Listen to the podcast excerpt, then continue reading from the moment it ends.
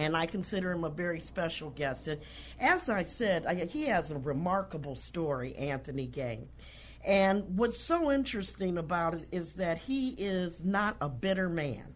Um, after being in uh, incarcerated and uh, incarcerated and then put in solitary confinement uh, for for many uh, for many years. And I just, I, I, first of all, the thought of um, being uh, in this uh, in a situation like this is something that I can't even comprehend. And uh, with that, I'd like to welcome my uh, guest. Uh, I have Anaka. Is it Anaka? Annika. I, Annika, I'm sorry.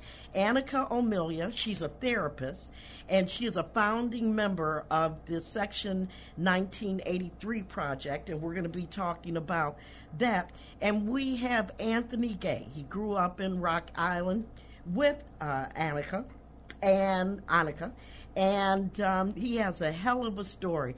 Welcome to the show, uh, Anthony. Thank you so much for sharing your story. Um, I appreciate um, being here, and I want to send a shout out to um, Karen Hicks from A Few Good Women, Brother Hall, for helping initiate me getting here. Absolutely, and I I just met Perri for the first time, and uh, so I was happy to meet her. So, Anthony, what happened? How did you end up? And I know that this is a long story, mm-hmm. but you were originally at, um, arrested for a traffic in, uh, infringement of some kind. Um, it was a street fight. Um, I had a street fight with a guy, and he lost a dollar and a hat, and I ended up being arrested and charged with aggravated battery and robbery and I was informed that the aggravated battery was a class one and the robbery was a class three. So in Illinois, a over cla- a dollar and a half. Over a dollar and a half. And how old were you at that time? Um, twenty. You were twenty years old. Mm-hmm. And um, tell me this: what is it like growing up in Rock Island? And, or what was it like growing up at, in Rock Island at that time, a 20 year old black man? And what were you doing with your life at that time? Um, I would say at that time I was pretty much trying to find myself. Mm-hmm. Um, not sure where I was in my life, right? Mm-hmm. Um, because as we all know, um, the American history is hidden. So I didn't really know about my past, um, my ancestors, anything. So I was I was like lost, trying to find myself and running the streets and end up having a street fight, and the guy lost a dollar and a half. And your father was he in the picture? Mm, yeah, my father was in the picture. He was in the picture. Mm-hmm. So, what was it about the streets? I mean, what what was it when you say find yourself? Do you feel like you had the nurturing of telling you the possibilities that were available in life? Did you have that kind of nurturing from family, teachers, church, anything like that? I mean, as far as my parents, um, they cared, but you you have to take into account that I was young. My parents were older, and so the people that I ran with were in the same age bracket as me, mm-hmm. and we identified with each other. Mm-hmm. So these same people were lost like me, right? Um, social problems in the neighbor, poverty-stricken neighborhoods, right, mm-hmm. where you basically you stand no chance. It's like what they say. Um, good seeds are often stunted by poor soil. Mm-hmm. You did a lot of reading in prison, didn't you? Mm, yeah, I had a long time to do it too. Yeah. Right? And and how long were you told told in total were you incarcerated? Um, I was tortured in solitary confinement for 22 years. And you, how did you end up in solitary confinement? Um, another fight. I had a fight off the back end of Fire Gallery in Menard, and um, I ended up in solitary. And I started deteriorating subtle tones. I couldn't tolerate it. So instead of throwing me a rope of hope and pull, pulling me out the ditch, um, they gave me more and more solitary confinement time. Mm-hmm. And because you're still trying to find yourself and figure out how you got there in the first place, right? Mm, it's something like Gandhi said: the best way to find yourself is lose yourself in the service of others. So the experience that I suffered were horrific and tragic mm-hmm. in solitary confinement of being tortured. So I'm trying to alleviate that. At the same time, I'm trying to um, educate and inform people in my community about Section 1983. And we're going to get into that mm-hmm. because I think that's very important work. So I'm um, Annika. An, an, Annika, Annika. Right? Uh, Annika. Okay, I'm sorry, Annika. So tell me how your life was different from his growing up in the same town. Ooh, vastly different. I Anthony's one of the smartest people I've ever met, and uh, I, I grew up. Our our town was literally divided because of redlining in our history. Um, we had above the hill and below the hill. Mm-hmm. So I grew up above the hill. Anthony grew up below the hill, um, and yeah, Rock Island was really segregated. We're both in our 40s, mm-hmm. so we actually came up at the same time in our community. Um, and I had a lot of life uh, choices because of of being born, you know, to a certain zip code. Yeah, absolutely. And I was we were talking on the way down here about experiences with police, and the first time I ever got uh, arrested was driving to the neighborhood he lives in with a friend that I played basketball with. Because um, you're a nice white girl, like you yes. didn't need to be at the bottom of the hill. And I got pulled over. It was probably 1996. Uh, three cop cars came, you know, knocked on my door, but left me alone and dragged my friends out of the car with dog dogs that smelled them. Mm-hmm. Um, and I called the next day and complained about it and was told to uh, be careful where I went and who I hung out with. And this was just a girl I played basketball with that right. I was rolling around with. So we grew up in a town that, you know, the color of your skin and the zip code that you're born in had huge impacts on outcomes, life outcomes. Anthony should be an attorney today. Mm-hmm. Uh, he shouldn't have spent 22 years in solitary confinement and and that happens to a lot of different people. I just didn't know that from a street fight, you could end up 22 years in solitary confinement. And you speak of torture. When you talk about torture, is it the fact that you did not have human contact? Were the uh, correctional officers brutal to you? Um, did you experience uh, starvation? What what what was what what constituted torture for you? At the outset, I would say all of the above. But as we get into details, um, for example, the human contact. I'd be trapped in a cell, small enough parking space, 24 hours a day, seven days a week, and this happened literally for 22 consecutive years. There was no breaks, right? Mm-hmm. Um, so as they watched me psychologically deteriorate, deteriorate um, instead of throwing me a rope of hope and pulling me out the ditch and giving me adequate mental health treatment, they would punish me and give me more segregation time, more prison time, um, and prosecute me. Now, when I talk about deteriorate, I'm talking about I'm cutting my neck, I'm cutting my arms. You started cutting. I'm cutting my legs, my thighs, and literally, and they would take this as you're being manipulative. They're not seeing it as I'm deprived of human contact and mm. I need social stimulation. I need a sense of humanity. They're looking at it as you're being manipulative and you need to be punished for it. So they would put me on an unappetizing diet called meal loaf that looked like feces and tastes like dog food, and um, starve me. It would deplete me of my energy, mm-hmm. isolate me on a wing all by myself. Would they medicate you? Mm, yeah, sometimes they would um, try to drug me up, medicate me, make me a zombie, mm-hmm. strap me down naked in a cold, freezing cell. Two, three days wouldn't allow me to eat.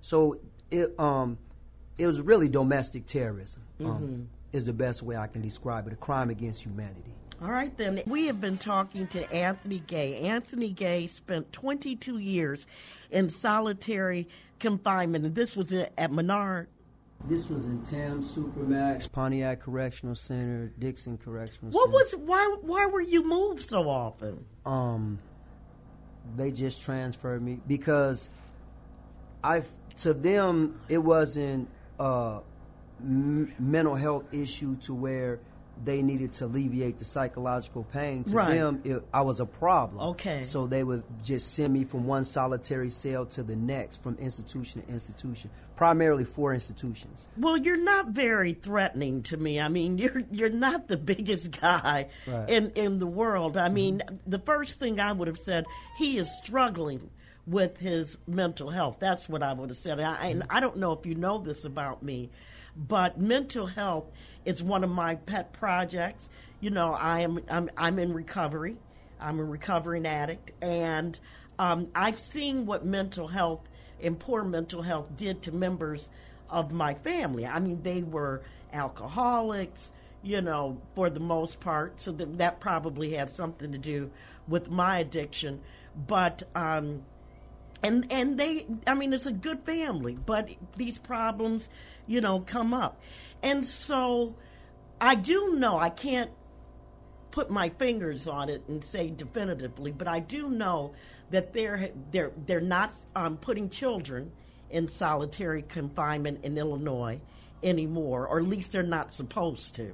Right. And um, I don't know what the practices are, but I've talked to Justice Watch and all of these different organizations who talk about the problems with um, being in solitary confinement. When did it hit you that this was part of the trajectory of your life, and how did you heal? How did you heal? Um, I mean, the torture was repeatedly nonstop, and I came to realize their objective. For example, my my, my solitary confinement outdate was 2152. So I come to realize that they didn't care. Um, they would sit, watch, and wait and hope that I kill myself if they didn't end up killing me. And so. Did they beat you? Yeah, they beat me up. Um, you know, they tortured me in so many different ways. Um, they had more moves than Michael Jordan in the playoffs right. with their torture. So the thing is, I got it in my head to where I'm not dead yet, even mm-hmm. after cutting my neck and mm-hmm. blood rushing out my neck like water out, of water fountain, and multiple other things that I did that the average person would die. So I got it in my head that God doesn't want me to die. It's mm-hmm. not my time.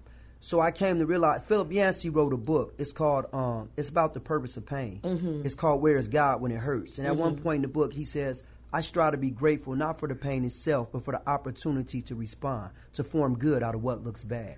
So I got it in my head that something needs to happen bigger than me. Mm-hmm. And so I start thinking, I'm gonna beat this demon, and when I get out, I'm gonna throw those a rope of hope and do give it everything I got to try to pull him out the ditch. Because you know, like there's a saying say democracy dies in darkness. Mm-hmm. Well, in solitary confinement, it's total darkness. You have no voice. Many of those guys are seriously mentally ill, so people can't even hear their cries because they can't articulate. So I got it in my head when I get out, I'm gonna speak up for them. Mm-hmm. I'm gonna fight for them, and I'm gonna do it to the day I die because this is wrong. This is horrible. It's a crime against humanity, and it's domestic terrorism. And so, they're worried about what Putin is doing to, you know, this dissident over there and what's happening in China. And we have these type of uh, injustices right here in this great United States. Oh, we we've got a Juneteenth holiday. Oh wow! But you still have people in solitary confinement. You're still torturing. You're still killing unarmed black men and women and children on the streets. Mm-hmm. And and that's what I was talking about before you guys ca- um, came on. The hypocrisy of passing a Juneteenth bill and when you conti- uh, condemn at the same time critical race theory. I mean, this must be very uh, frustrating for you. I mean, do you give a rat's ass about a Juneteenth holiday? Mm, not in particular. Yeah, um, that's what I'm saying. I mean, you, somebody that's been in solitary confinement, what the hell does he care about a Juneteenth holiday? And it makes sense to me. Right, because it's not the holiday; it's the actions. I need, I need to see action. I need to see um, better treatment for the people, right? So that's what my fight is all about. All right, then. And we're talking to Annika O'Melia, who is a therapist, and we have Anthony Gay, who spent time 22 years in solitary confinement. And, uh, you know, he's doing some great work. He has um, the Anthony Gay Isolated Confinement uh, Restriction uh, House Bill 3564 that he's trying to get passed, and we'll talk more about what that's all about. But I'd like to start taking uh, a couple of these calls 773 591 1690. I'm just having you sit here today with this picture of you and your beautiful son on your chest. I just wanted to say a happy belated Father's Day, and I just think this is amazing, the work that you're doing. Thank you so much. Thank you. Appreciate it. Let's go to Johnny. Johnny, thank you for your call. Go right ahead. You are so welcome. And uh, I am my sister Karen Hicks. She has been telling me so much about Mr. Gay, and I can't wait to meet him. Myself, I was 14 years old when I was falsely accused, unjustly convicted, and sentenced to life in prison for a double murder I didn't commit. It took me 30 years finally to prove my innocence and come home, but I understand because I was in solitary confinement. Mm-hmm. I was subjected to the prison life, and but I made the best of it. Um, I'm home now, 15 years. I'm working, and I want to let him know that God's goodness overshadows everything that we went through in our journey in life. And I have a beautiful little five year old daughter. Good for you. And she just takes all my little pain away. Yeah. And I want to be one of them brothers. There's many of us out here that have went through that. And like the Marines, like law enforcement, like various other institutions, you have to you have to be with those that understand where you went, what you went through. Yeah. And thank God for the mothers that stood by me and the grandmothers and all the women because you all are truly the diamond that uh, we cling to. Let me ask you this. How long was it, Johnny, that you could talk about your experience? How long was it? Or if you ever have been able to be real vocal about your experience in prison? I, I have, but I do it in a different way. I always find something else that relates to it. Mm-hmm. I find myself talking about others more than I do myself. Okay. Because I cannot pretend the pain is not there because it is. And one of the things is when you're still in the battle, it's kind of like it's very hard to heal. In other words, I, right now I'm in civil court uh, suing the people that did this to me, mm-hmm. and they're still alive. You know, you don't have a time to um, just sit down and pause. And, right. Uh, because it's still there. Yeah. You got to take a deposition here. You got to do something here. And I always tell my sister Karen, when it's finally over, I can go and to Canada or somewhere, and me and my daughter can just, I can just relax on Lake Michigan and just thank God and and just appreciate. Well, you can't do that in Canada. no, I mean, um, um, maybe well, Lake know, Superior. I, I just want it somewhere small. I just right. need to get away. Yeah, that's it. That's right. the main thing. And but for now, I have to be in it. So my therapy is helping other people. All right, then. I well, speak at different elementary schools, yeah. colleges. Good for you. Western's open this door. So there's a lot of people out here that will support us. All right. And listen, I got to let you go. Sean has uh, Sean Hawk says Yes, I wonder how different their life paths were. It's amazing how bad life can be in some smaller towns with an enforced caste system.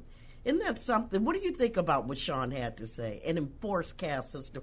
And did you know that you were living, uh, uh, uh, Annika? Did you know that you were that there were some inequities? Something wasn't right. I mean, was it the experience that you had with your friend in the car? One of your teammates, basketball teammates.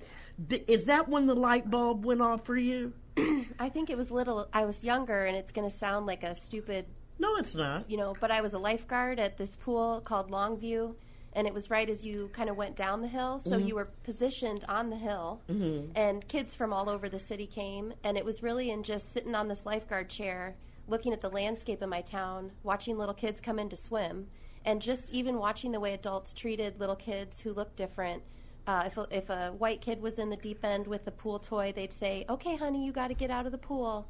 And if a, a little black kid, especially black boys, were doing the same behavior, it would be like, "Get your ass out of the pool. We're going to kick you out."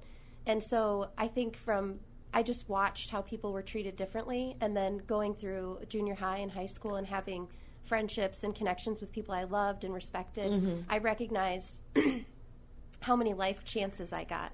You know, just the, just the, I don't know. It was just very apparent, actually, in Rock Yeah. Island, just the differences in life outcomes and um, people just as talented and smart as me and motivated. Um, we just seemed to be going down different paths, and it was pretty obvious. I mean, it, And you know, you think about it because listen, I I said that I was in recovery. I mean, I had done everything right, but the but the addiction got me, yeah, and it was later in life. I'd already, you know, started my career in journalism. I was getting high and all of that sort of thing. Thought I was fooling everybody, and I wasn't.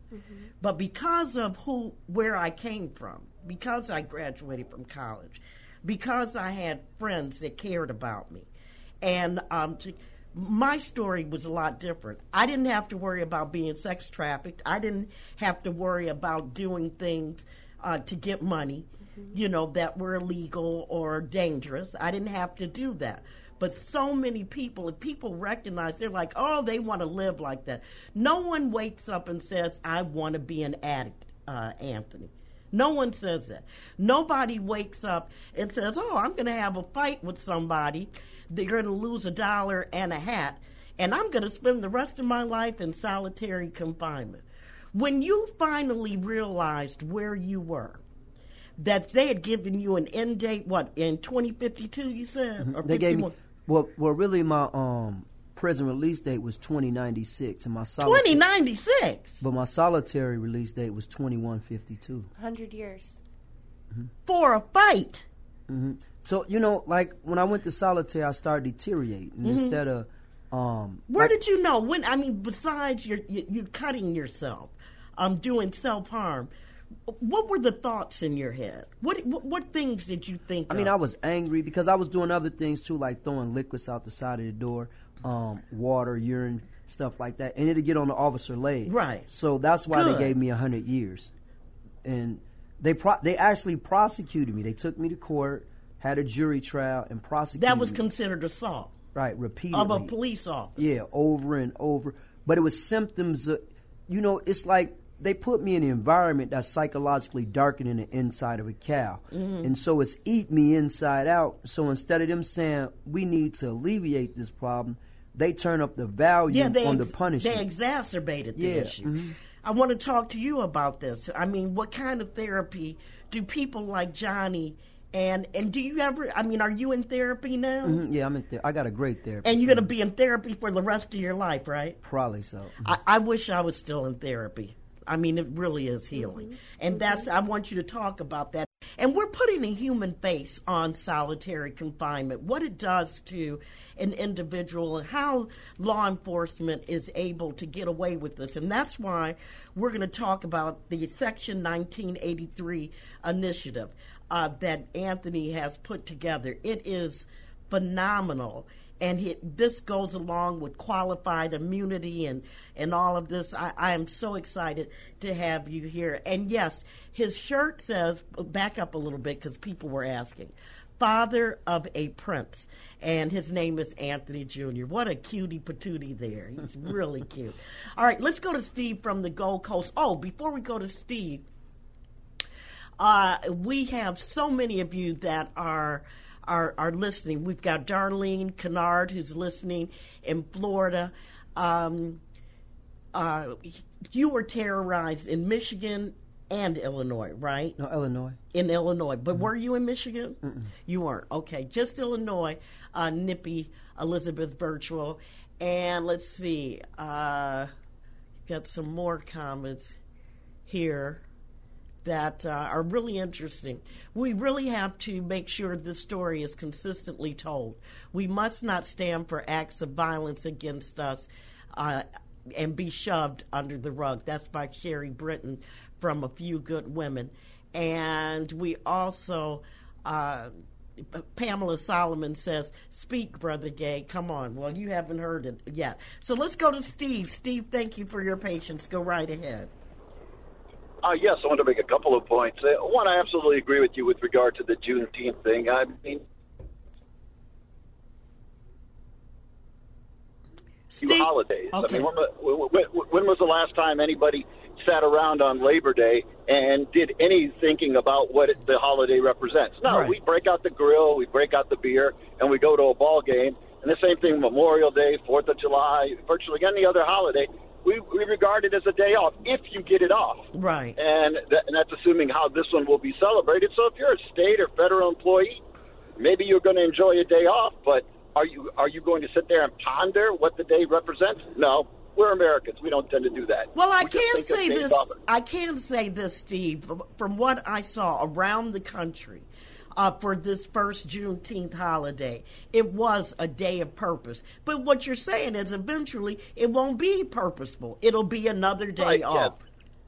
Thi- This first year, absolutely, I think that there's a focus that won't exist. And even this year, I mean, the vast majority of Americans simply had other things on their minds eh, as opposed to this holiday. But again, it's it's a way to placate people as opposed to actually addressing the substantive issues that need to be addressed. I, when I was in graduate school, it took us over a year to get Cook County Jail to let us in there so that we could examine the facilities and get an idea of what the criminal justice system involves. And we knew that they were going to give us a show. Basically, you know, you weren't going to see the worst sides of this. Right. And it it is just mind-boggling to be a free human being to go in there and to hear those gates shut and to know that you're locked up in there. Even if, even though you're not an inmate, that you're there. Yes. And I can only imagine what it's like to be a human being, and then not to be just in Cook County Jail, but to be locked up in a maximum security facility and to be put into isolation, which, by the way, violates international standards of human rights. That's right. And you know that, and, and we and, and the international community has been taking us to task on this for decades. We as Americans, we just tend to ignore it. And if I'm thoroughly convinced that if you could get most Americans just a few hours behind bars in America, in a real jail, in a real prison, you would have real reform.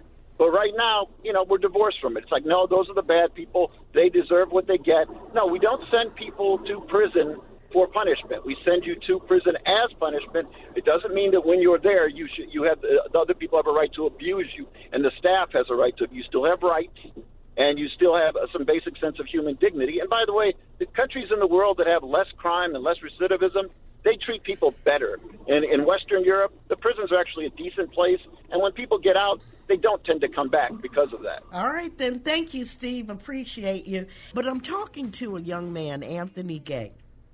And Anthony, I'm going to ask you again uh, so you can hear this. Where do you live now? Rock Island, Illinois. And why did you stay in Rock Island? Um, bec- because there's a problem in Rock Island, um, just like there's a problem all across the nation, and I didn't want to run from the problem. I wanted to address it and help offset it. So tell us about the Section 1983 initiative. All right. Well, when I was in prison, um, I learned about Section 1983. Now, most people don't know about Section 1983, but basically, Section 1983 is a means to be compensated for police abuse, for um, correctional officer abuse, local government abuse. So, black people, as we know, were brought to America as slaves. Well, slavery was abolished, and after slavery was abolished, the 13th, 14th, and 15th Amendment was created for black people. Um, so I've, and there are white people right now that are using the 13th, 14th, and 15th Amendment to keep them out of prison for drug sales. That's what the lawyers do now. Right. So, um, well, the Confederate states didn't want to um, concede that blacks were no longer slaves. So they would lock them up for like what they call black codes, basically for crimes for being black.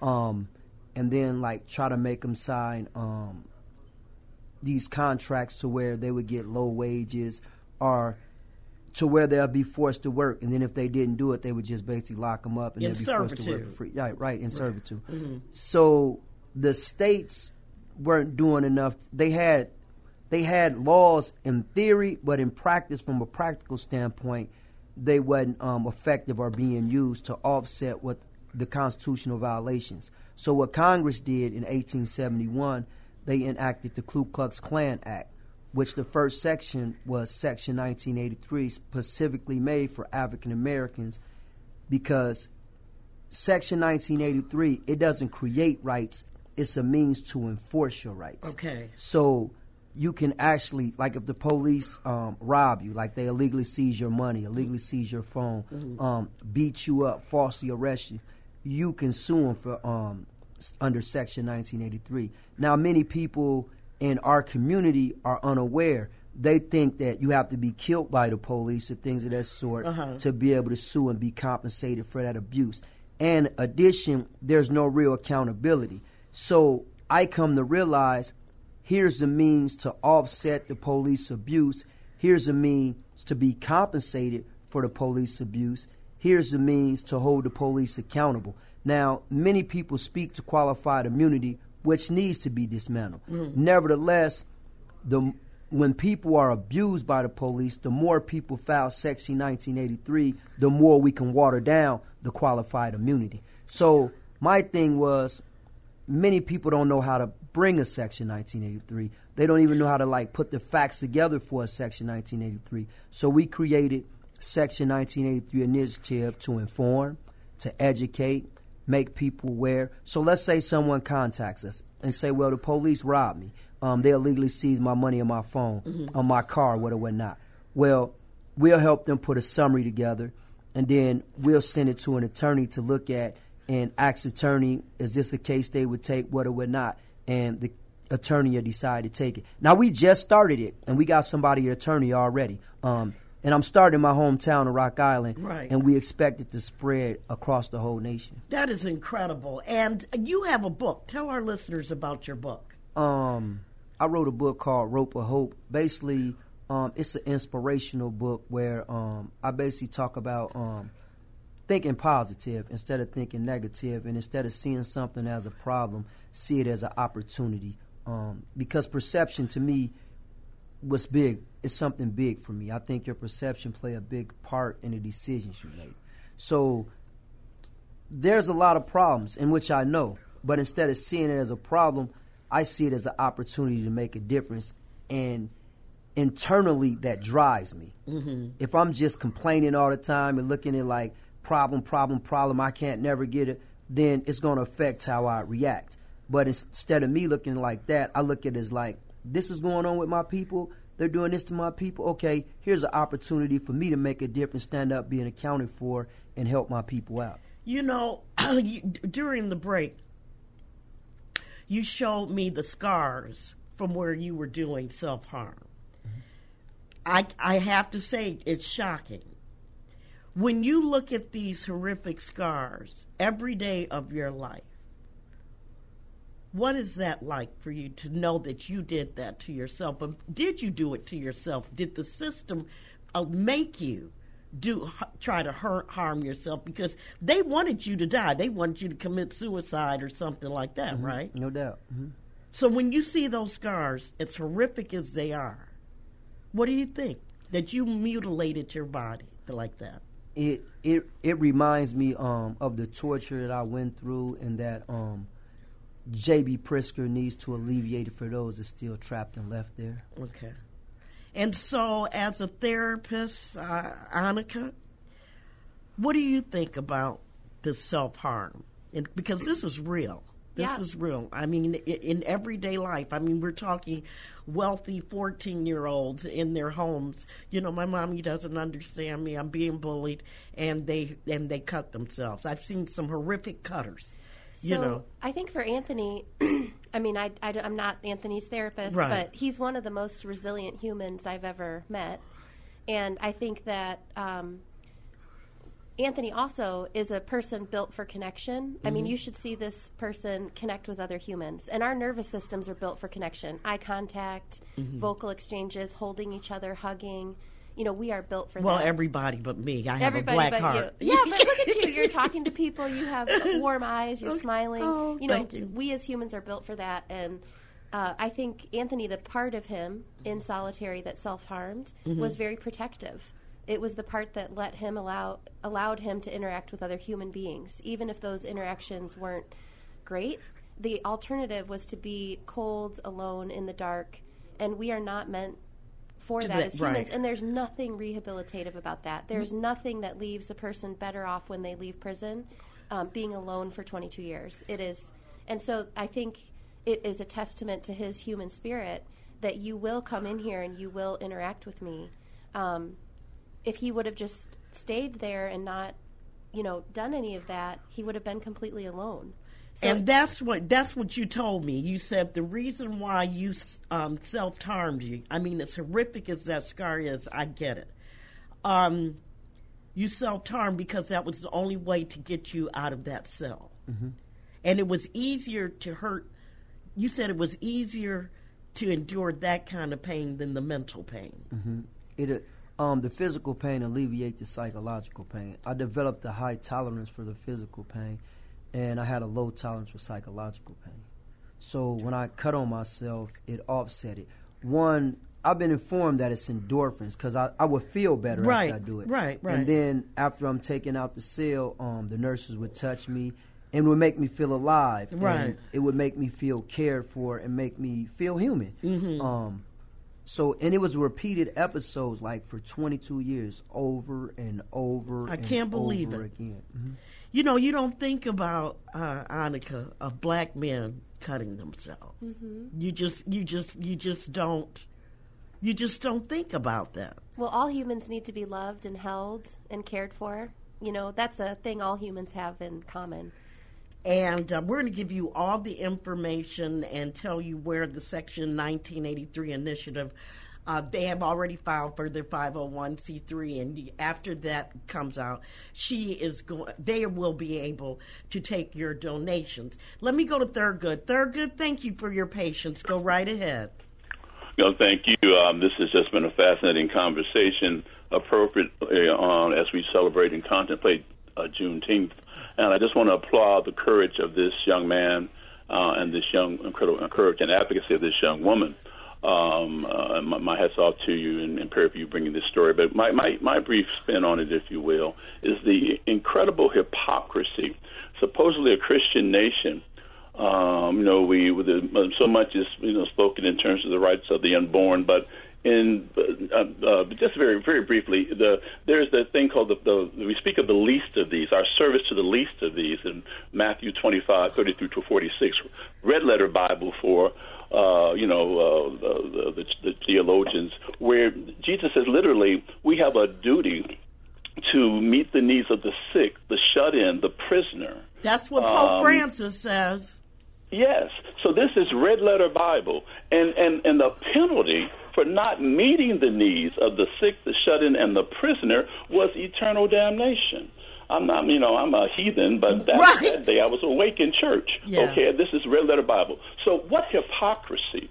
A nation that will, uh, a Republican Party that will go out of this way to advocate against abortion, but yet will endorse every manner of abuse and the in- incarceration of people. Yeah. And just the other piece is, you know, we the, the new Jim Crow. Uh, prison is a business. What no other Western industrial society allows private prisons, allows prisons to be um, traded on the New York Stock Exchange, New York Stock Exchange, where the privatization of prison is literally. Uh, so think about it. Corporations have incentive not to invest in education, but rather to invest in uh, the uh, things that would be encourage the prison population. States entering into contracts requiring a certain number of prisoners to be present in the, in the prison system. This is the depth of depravity yeah. of this country you at know, the present time. One of the first things I told my financial planner, I said, do not invest at, in any um, private prisons. I don't care how lucrative they are. I just didn't feel right. I said, I don't want to do that. I don't want uh, to be a part of it. And there are other people that will sell their soul because of the, of the profit. But I couldn't. I couldn't sleep at night. Not not after seeing those, those wounds on your mm-hmm. arm. After seeing the wounds on his arm, I, I couldn't do that. Mm-mm. And, and it, and it, it is really, I mean, like I said, it is shocking uh, what he's been going through. So tell us it, some more about the Anthony Gay Isolated Confinement Restriction Bill. Um, it's basically a bill to limit solid. You know, Albert Einstein said the difference between genius and stupidity is genius has its limits. Mm-hmm. Well, in Illinois, they have no limits when it comes to solitary confinement. They leave people there to die. Mm-hmm. So as soon as I got out of prison, I went to Springfield because there was a bill floating around, but it wasn't going anywhere. Right. So I went and talked to Representative Ford, and we came up with the idea we need to put a face on it. Mm-hmm. So now people could see that there's real people actually suffering. So we we end up um, putting my face on the bill, um, and it's currently House Bill 3564 right now. It passed through the House. Um, it's in the Senate right now with Senator Peters, and we're trying to advocate to get it passed in the veto session in November. Well, I, I, can tell you, both of you, thank you so much for joining us uh, today and telling the story. You can give all the telephone numbers and email addresses that okay. people need to have. Yeah, so the Section 1983 initiative, you can find us on Facebook and like us. And if anyone wants to reach out, um, just reach out directly to Anthony, and his email address is anthonygay387 at gmail.com. Write it down, Titus, again. Yeah, Anthony Gay just like it sounds, mm-hmm. 387 at gmail.com. And we are looking to do some major fundraising this year to advance our goals. Um, so we're getting our bank account and everything set up for the nonprofit. But if you let us know you're interested, we'll reach out to you and get you a tax write off. I will advocate for you from now on. You have a friend in the midday show, and with me, whatever I can do to help. Um, you know, I talk about elected officials like dogs until they do my will. I sure do. All righty then. It is eleven twenty eight. Give it. Give out uh, Anthony's email again. Anthony Gay three eight seven at gmail.com. You should tell him your Frederick Douglass quote before we go. Yes, tell us tell us your Frederick Douglass quote. Um, after escaping slavery, Frederick Douglass became a pivotal voice in advocating for citizenship for black in America. He once said, where there's no struggle, there's no progress. Power concedes nothing without a demand. It never had and it never will. That is beautiful. I actually went to his house when I went to uh, was in Washington D.C. It changed my life. It was amazing. He was a millionaire. He was a millionaire back then. That would be a billion dollars today. Right. Think about it. Uh, they don't talk about the uh, that the the wealth that they stole from African Americans. You know the first place people get their wealth? Africa. homes. Oh. You can't buy a home. That's the. Uh, there was a reporter on CBS this morning, and he said uh, he remembers when his father bought their first home, and that was the beginning of legacy wealth. Mm. We didn't have those options. A lot of us didn't. God bless you for still living in Rock Island. That's all I got to say. God bless you. How's your son doing? How's he? He's, oh, he's great. He's, he's great. just doing great. And how old is he? He'll be two in September. You're a great father, great role model. Thank you both for joining us.